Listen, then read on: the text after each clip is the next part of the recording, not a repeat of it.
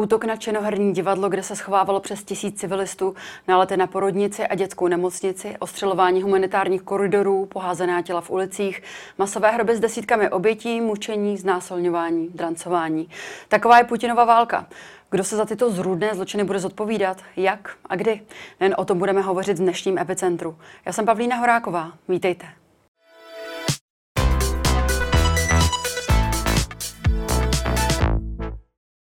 Ve studiu dnes vítám vedoucího katedry mezinárodního práva na právnické fakultě Univerzity Karlovy Pavla Šturmu. Dobrý den, pane profesore. Dobrý den.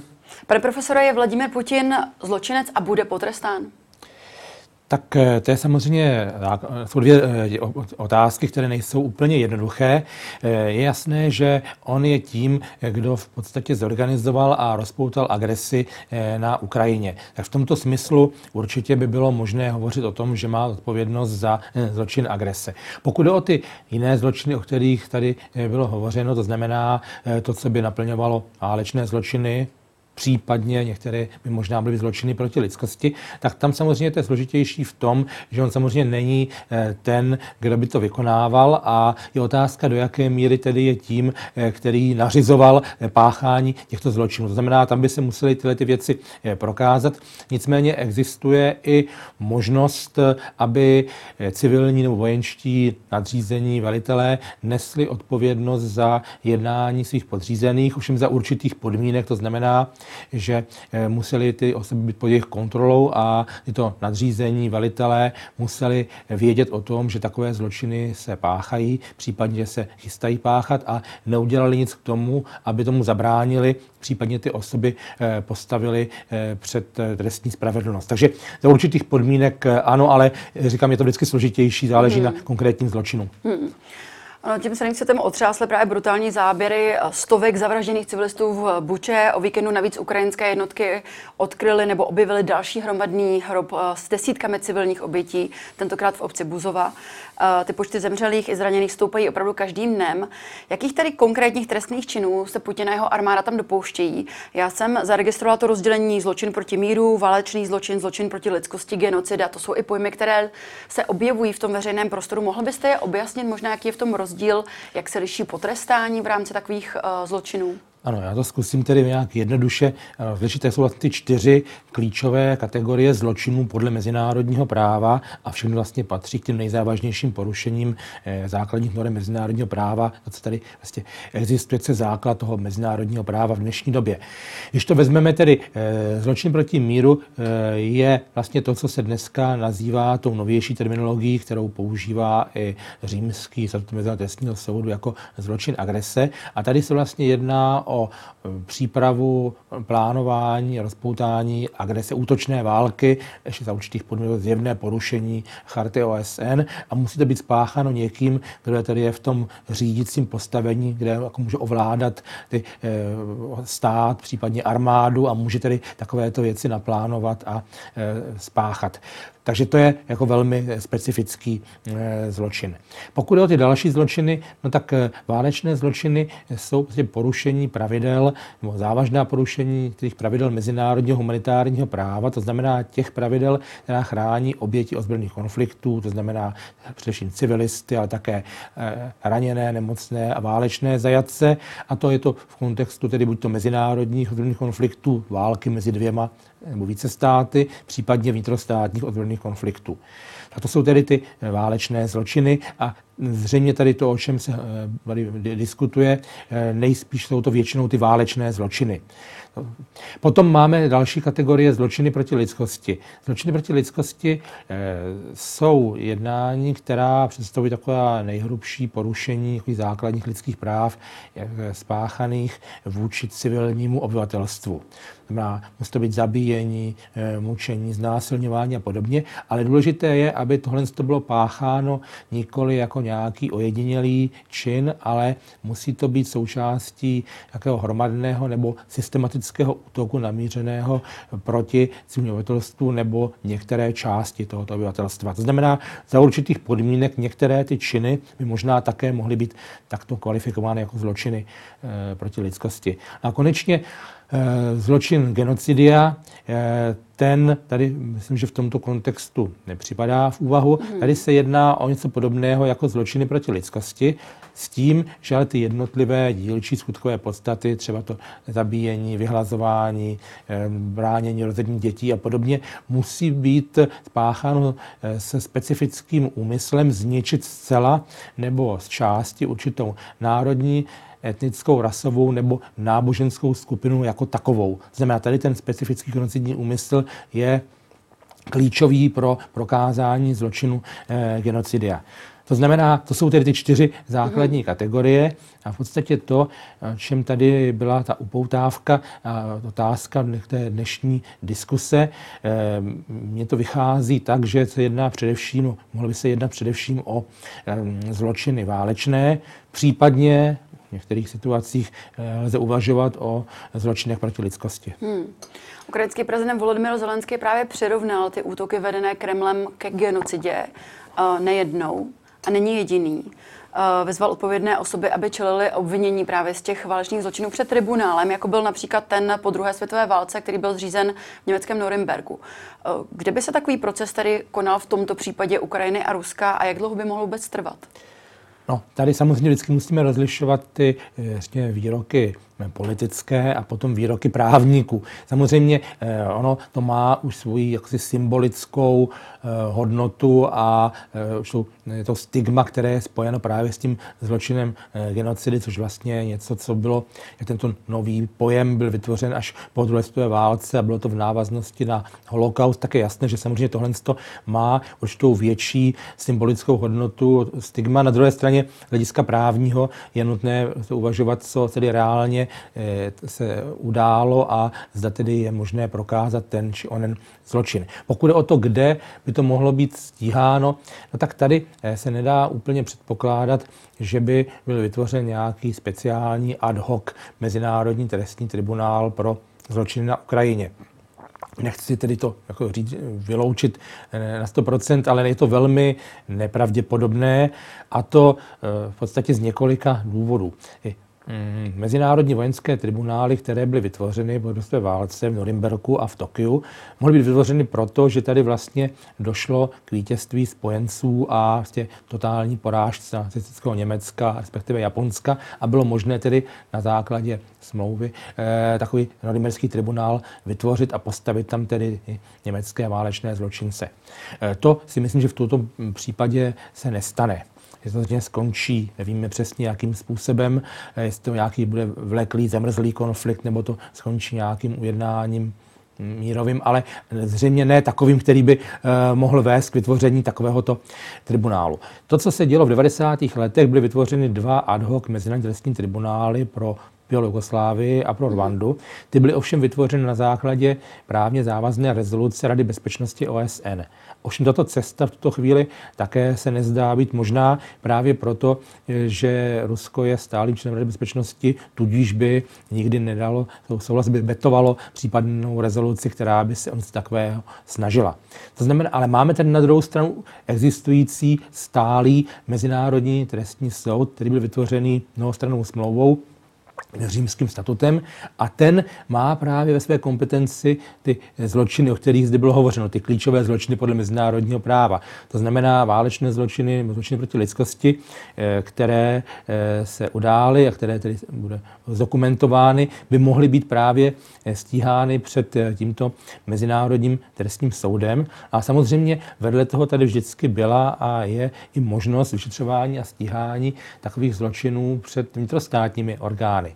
A to eh, samozřejmě eh, tam, kde eh, jsou tedy občané, jako ty pachatelé jsou občané daného státu, tedy v Rusku, což se zdá být vyloučené v tuto chvíli za daného režimu. Na druhé straně také tam, kde ty zločiny jsou páchany, to znamená na území Ukrajiny, kde si to představit lze a kde je zjevné tedy, že policie, prokuratura tam nějaké kroky k tomu šetřování už prováděla a provádí, dokumentuje právě to, co se tam odehrává, aby byly důkazy pro případné trestní stíhání ale konec konců to může být i na území jiných států, eh, protože takovéto zločiny mají povahu univerzální, to znamená, mohou, pokud by ta osoba podezřela ze spáchání zločinu, se ocitla třeba na území Německa, Francie, třeba České republiky, tak je možné, aby bylo zahájeno vyšetřování a zločiny by mohly být stíhány eh, i před eh, orgány, před soudy eh, těchto států, pokud by ta osoba nebyla vydána třeba do státu, kde ten zločin byl spáchán a který by měl zájem o stíhání a trestání této osoby. To znamená, jsou tady minimálně ty dvě cesty, to znamená před vnitrostátními orgány činnými v trestním řízení v různých zemích, pokud ovšem ty osoby se tam dostanou na to mhm. území a nelze čekat, že by je Rusko vydávalo, anebo před Mezinárodním trestním soudem. Mm-hmm. Pane profesore, když někdo spáchá trestný čin, řekněme například vraždu, tak standardně nečekáme na to, až ten vrah zabije více dalších obětí, nebo až se s ním policie či rodiny pozůstalých nějakým způsobem domluví na kompromisu. Chápu, že mezinárodní právo má jiná pravidla, ale na co se tady čeká vlastně? Ne, tak tady eh, nedá se říct, že by se eh, na něco čekalo, protože eh, v podstatě tady probíhají už nějaké činy, které směřují k vyšetřování toho, co se tam odehrává. Ať už tedy se jedná o ty vyšetřovatele ukrajinské, anebo mezinárodní, které tam vyslal úřad prokurátora Mezinárodního trestního soudu. To znamená, tam probíhá vyšetřování, dokumentování těch zločinů, co se odehrálo. Vedle toho, pokud je mi známo, i některých jiných státech, kam třeba přichází uprchlíci z Ukrajiny, eh, je eh, snaha s nimi hovořit a případně jako eh, svědkové mohou také podávat svoje výpovědi, které se mohou dokumentovat a také mohou být potom využity v rámci nějakého dalšího postupu. To znamená, že z tohohle hlediska, že by se čekalo, pokud jde o ty úkony v rámci dokumentace zločinů vyšetřování, tak tam si myslím, že se nečeká, že už mhm. tohle to probíhá. Jiná věc je samozřejmě od toho, že tady máme nějakou situaci, která zjevně jako svědčí o tom, že tam jsou páchány určité zločiny, minimálně válečné zločiny, případně ještě další.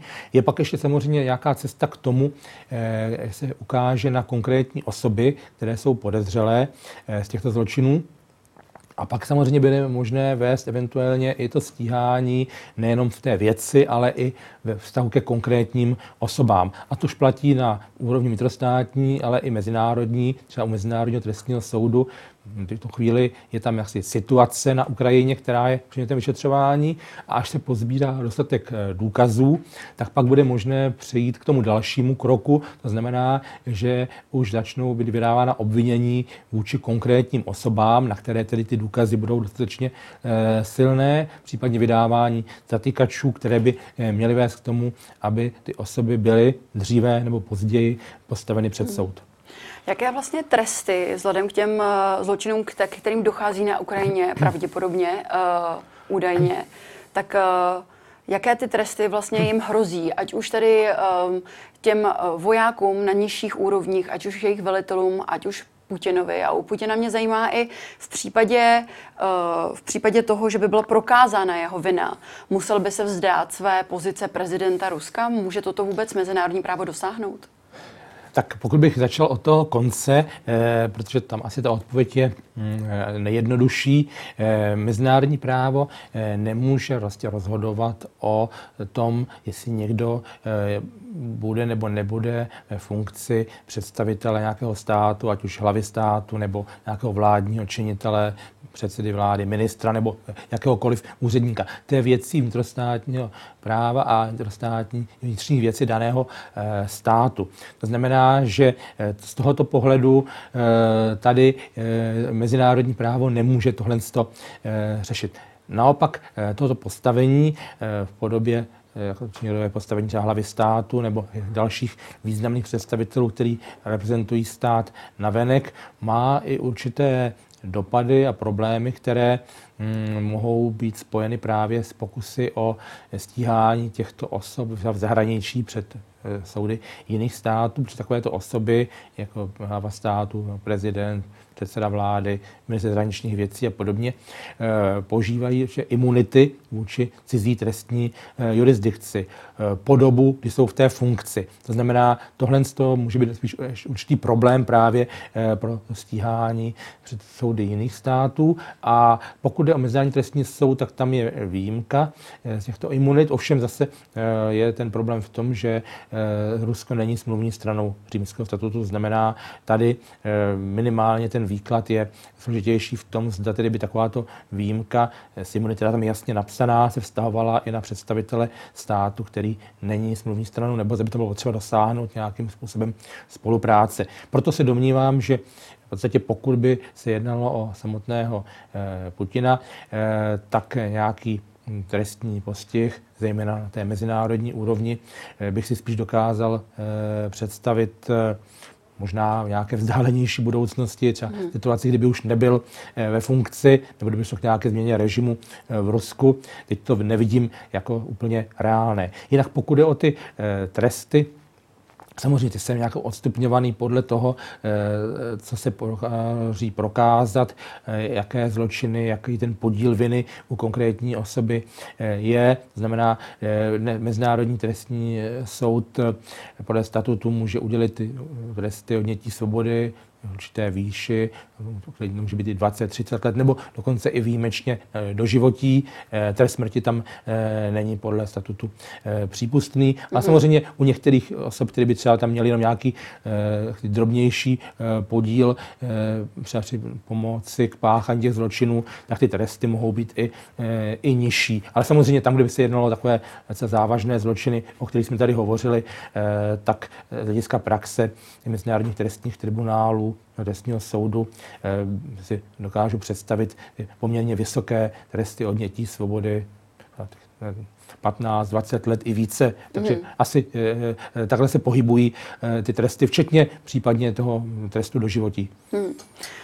Když ale budeme soudit uh, ruské vojáky, řekněme třeba ruské velitele, ti se budou nacházet na ruském území, řekněme, mohou být souzeni ve své nepřítomnosti a potom, když jsou odsouzeni, tak uh, jakým způsobem se vlastně bude, uh, donutí, aby, aby začali vykonávat uh, ten trest? Tak tady zase záleží samozřejmě vždycky na tom, jaká je úprava které zemi nebo toho daného mezinárodního tribunálu. Eh, v případě Mezinárodního trestního soudu tady je potřeba, aby tam byli jaksi, eh, postaveni před ten soud, nikoli tedy eh, stíhání jaksi v nepřítomnosti.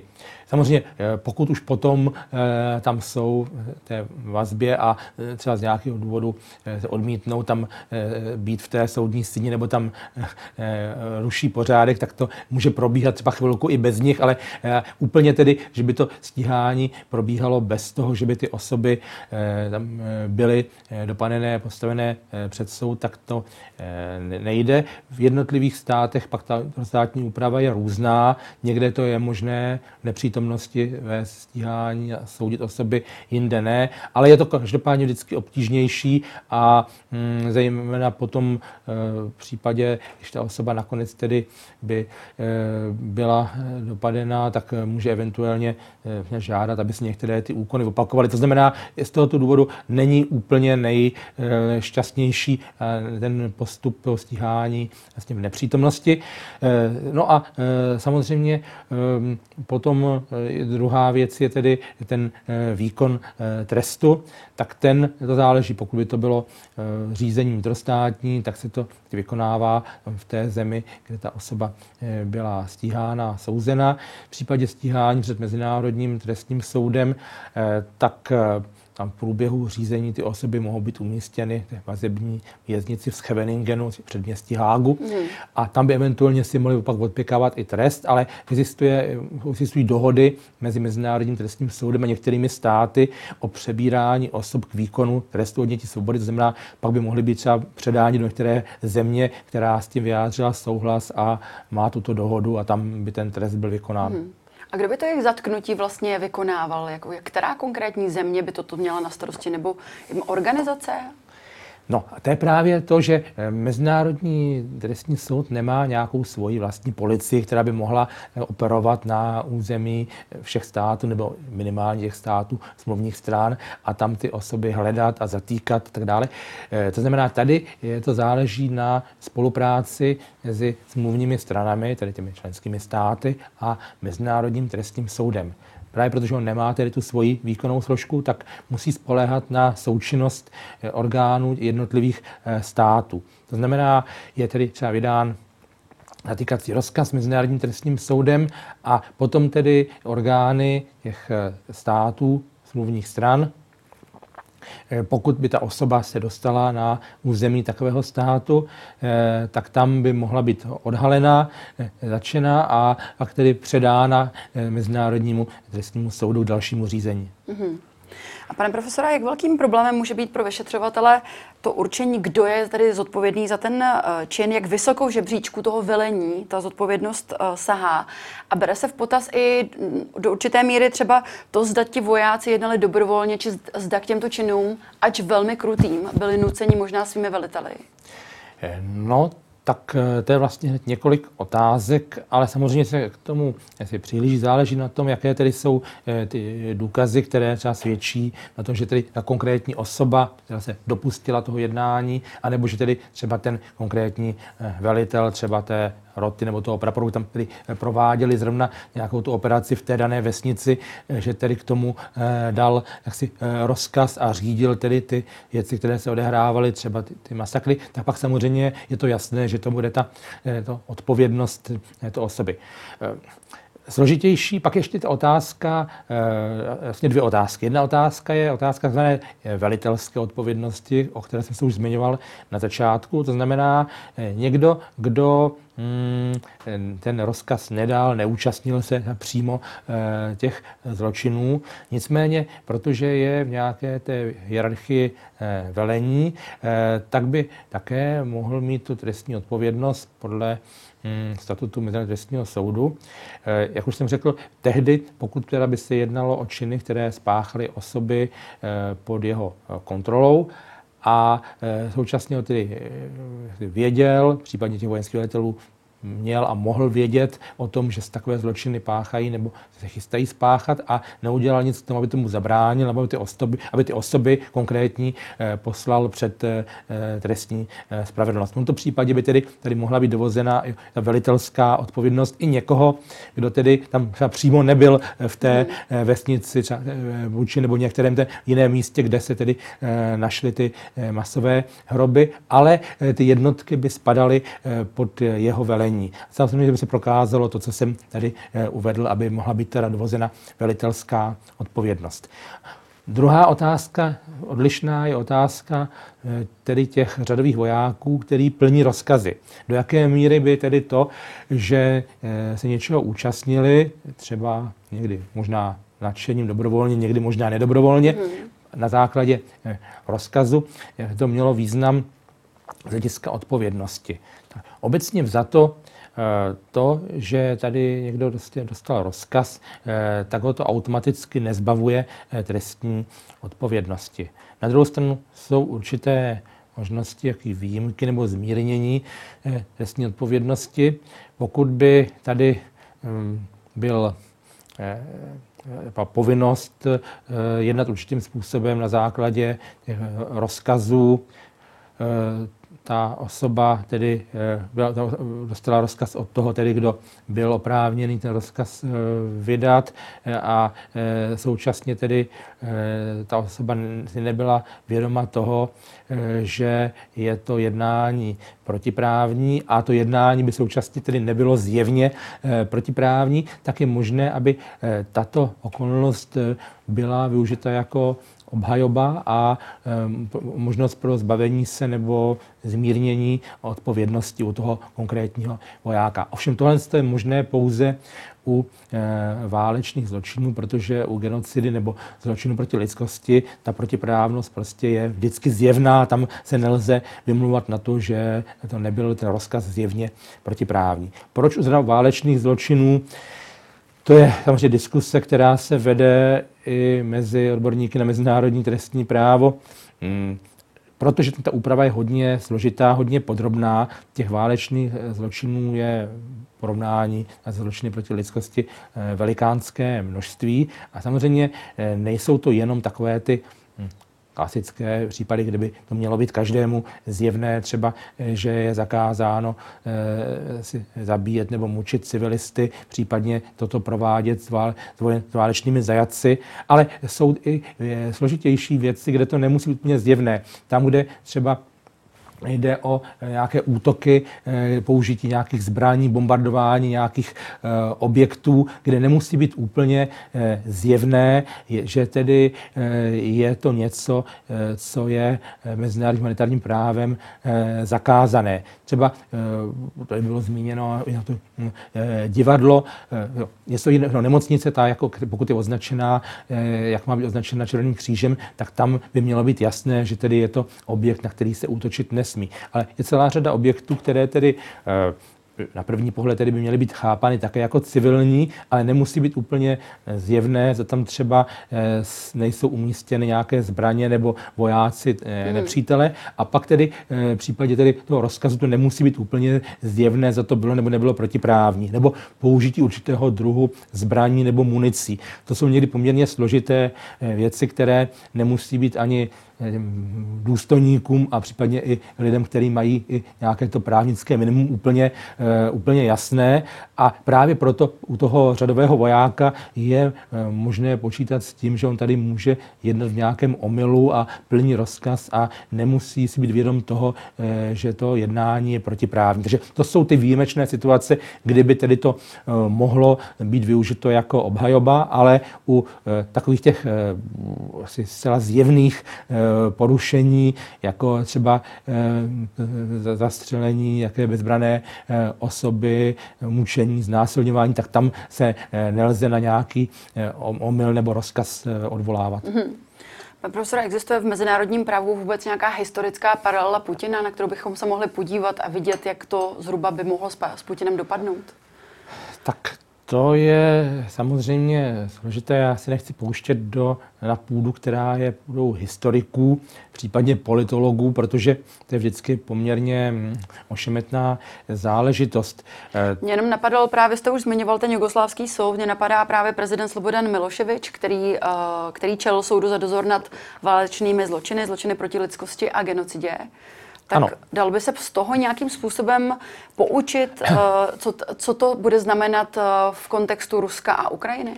Eh, tak samozřejmě tenhle ten mm, příklad se nabízí, toto srovnání se jistě, jistě nabízí a um, mohli bychom tam možná některé ty eh, paralely eh, vidět, protože si v obou případech asi eh, to jednání, které bylo vlastně rozpoutáno, zbrojený konflikt, eh, byl do značné míry asi živen, motivován takovým nějakým, řekněme, vypjatým nacionalismem podobně. Znamená, v tomto smyslu asi tam určitý uh, srovnání by uh, možné bylo. Zároveň se ale ukazuje i to, že v podstatě v době, kdy byl Miloševič ve funkci prezidenta, eh, tak žádné jaksi stíhání určitě mu nemohlo konat a ani nebyl tedy eh, předán Mezinárodnímu trestnímu tribunálu pro bývalou Jugoslávii.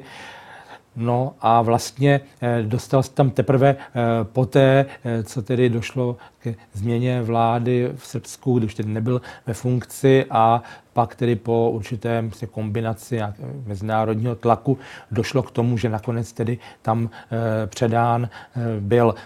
Samozřejmě tady mm, to určitá možná paralela je. Na druhé straně samozřejmě je i rozdíl mezi významem a silou eh, státu jako Srbsko a jako Ruská federace, jakožto řekněme jedna z těch velmocí eh, stálý člen Rady bezpečnosti, stát, který má jaderné zbraně, kde samozřejmě eh, ty možnosti toho eh, tlaku na to, aby svého představitele, i bývalého představitele předali nějakému mezinárodnímu trestnímu soudu. To bude asi mnohem obtížnější než v případě státu velikosti e, hmm. Srbska. Takže, ale e, samozřejmě určité paralely e, tady jsou a ukazují e, minimálně e, to, že nějaké ty možnosti právě pro ten e, trestní postih, a už nechám stranou, před jakým orgánem by to bylo, e, se e, podle mého názoru ty otevírat spíše až v době, kdy nebude ve funkci prezidenta. Hmm. No se tady zdá, že to mezinárodní právo opravdu nemá možnost Putina zastavit z toho, co vy říkáte. Je to tady tak, že mezinárodní právo musí počkat na to, až ty všechny činy se dodějí, až se tady zavraždí stovky tisíce lidí a Putina, Putin nebude prezidentem, nebo existuje tady nějaká možnost, že by opravdu Putin zaplatil za ty své hrůzné činy už v době konání tohoto konfliktu, v době, kdy je prezidentem?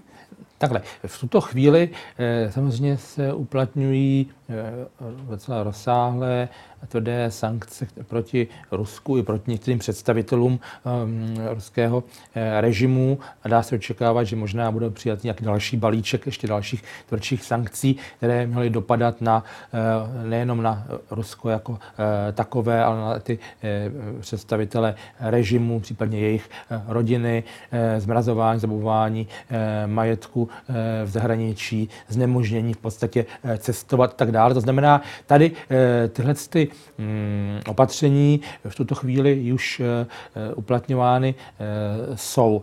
Takže ovšem je to tedy tlak, který spíš působí mm, může působit z hlediska delšího času a nikoli okamžitě. To znamená, že nepůjde k tomu okamžitému zastavení války, okamžité změně chování. V tom samozřejmě ten problém je.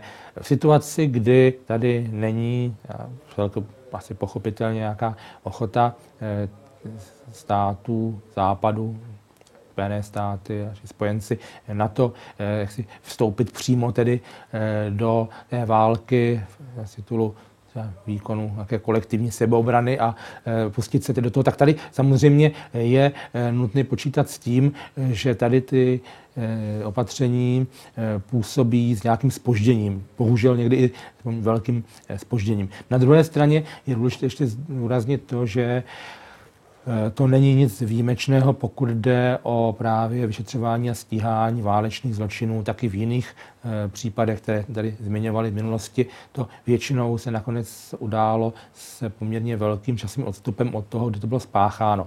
Důležité je tady zdůraznit, že zločiny e, jsou nepromlčitelné. To znamená, že osoby e, si možná mohou myslet, že jsou beztrestné a že nikdy se jim nic nestane, ale to je také omyl, protože tady na mezinárodní trestní spravedlnost sice působí, že je pomalá, ale to neznamená, že když se zdánlivě nic neděje, eh, že se tady ty důkazy neschromažďují, nepřipravují a e, takže to, když se to neděje dnes, to neznamená, že ta osoba e, nemůže být odsouzena třeba za 10 let nebo a takové případy tady samozřejmě z minulosti známe a prostě tyto zločiny patří mezi nepromlčitelné, takže to, že není možné třeba v tuto chvíli hned někoho dostat před soud, to neznamená, že tam se nedostane nikdy. Ale teď v tento moment, dokud je Putin prezidentem, tak je z hlediska mezinárodního práva nedotknutelný dotknutelný, eh, takhle... Eh, z mezinárodního trestního práva, Ano, řekněme. jistě, takhle. Z hlediska eh, těch prostředků, které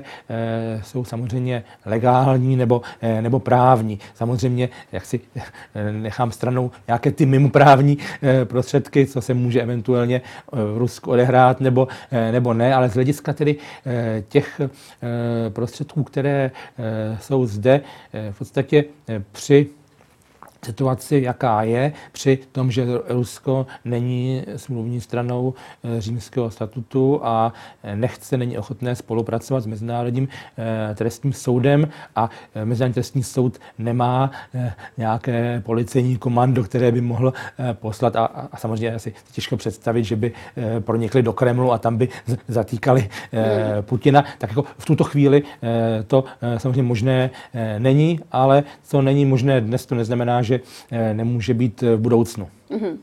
Posláním OSN je udržování mezinárodního míru a bezpečnosti, rozvoj přátelských vztahů mezi národy a podpora sociálního pokroku, lepší životní úrovně a lidských práv. Klíčovou ambicí této organizace je také vymícení konfliktů tady po celém světě. Selhává OSN na Ukrajině i vzhledem k tomu, o čem jste hovořili na začátku, a to je to právo VETA, které v této organizaci má Rusko a má Čína. Tak eh, právo VETA mají vlastně eh, všichni stáli členové Rady bezpečnosti, znamená kromě těch dvou zmiňovaných států eh, také Spojené státy, Británie a Francie. A je to systém, který byl vytvořen v roce 1945. Byl vytvořený vlastně na konci, nebo vlastně ta příprava byla ještě v průběhu ke konci druhé světové války bylo to vlastně něco, co vzniklo z dohody těch spojeneckých mocností, které v té době bojovaly proti Německu a Japonsku. A ty vlastně vytvořili ten poválečný systém, který měl zajišťovat kolektivní bezpečnost, systém OSN. A samozřejmě OSN má spoustu dalších funkcí, o kterých jste tady hovořila. No a proto tedy ten systém byl vybudován tímto způsobem, tedy Rada bezpečnosti dostala silné, významné pravomoci v této oblasti, ale zároveň tedy, eh, pokud dojde eh, k tomu, že u těch eh, závažných otázek, kde je potřeba jednomyslnosti stálých členů, některý z těch stálých členů hlasuje proti, to znamená to takzvané veto, tak nemůžou ta opatření být přijata. Ono to má samozřejmě své stránky nejenom negativní, ale i pozitivní. Bylo to asi vymyšleno tak, že na straně jedné to vlastně ochránilo asi eh, svět před nějakou další světovou válkou, která by mohla být ještě navíc spojena s použitím jaderných zbraní, které tyto eh, mocnosti právě eh, mají, protože kdyby bylo tedy přijato rozhodnutí, které by bylo proti vůli, proti vetu některých z těch stálých členů, tak by to asi vedlo právě k takovémuto eh, konfliktu. Současně ale eh, v té době, když tedy ještě se přijímala charta OSN kdy ještě tyto státy spolu, jak si byly na jedné lodi, spolupracovali,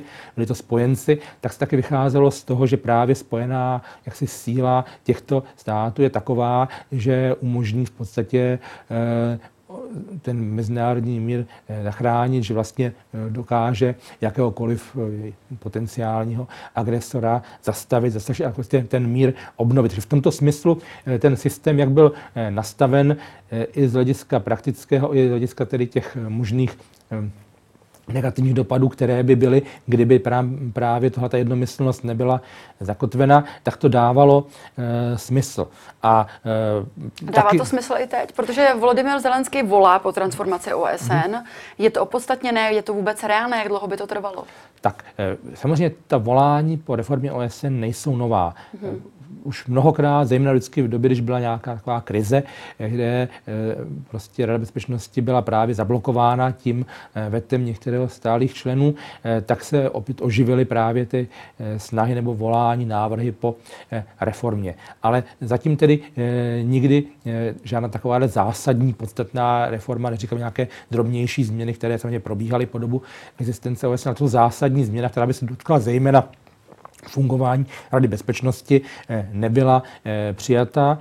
A eh, samozřejmě v dnešní době možná, že ty, to volání je silnější než kdykoliv předtím a že ty úvahy o případné změně reformě možná v tuto chvíli mají větší Eh, naději na úspěch než v minulosti, ale i tak to nevidím jako něco eh, rozhodně ne rychlého a jednoduchého, protože eh, OSN to je 193 členských států.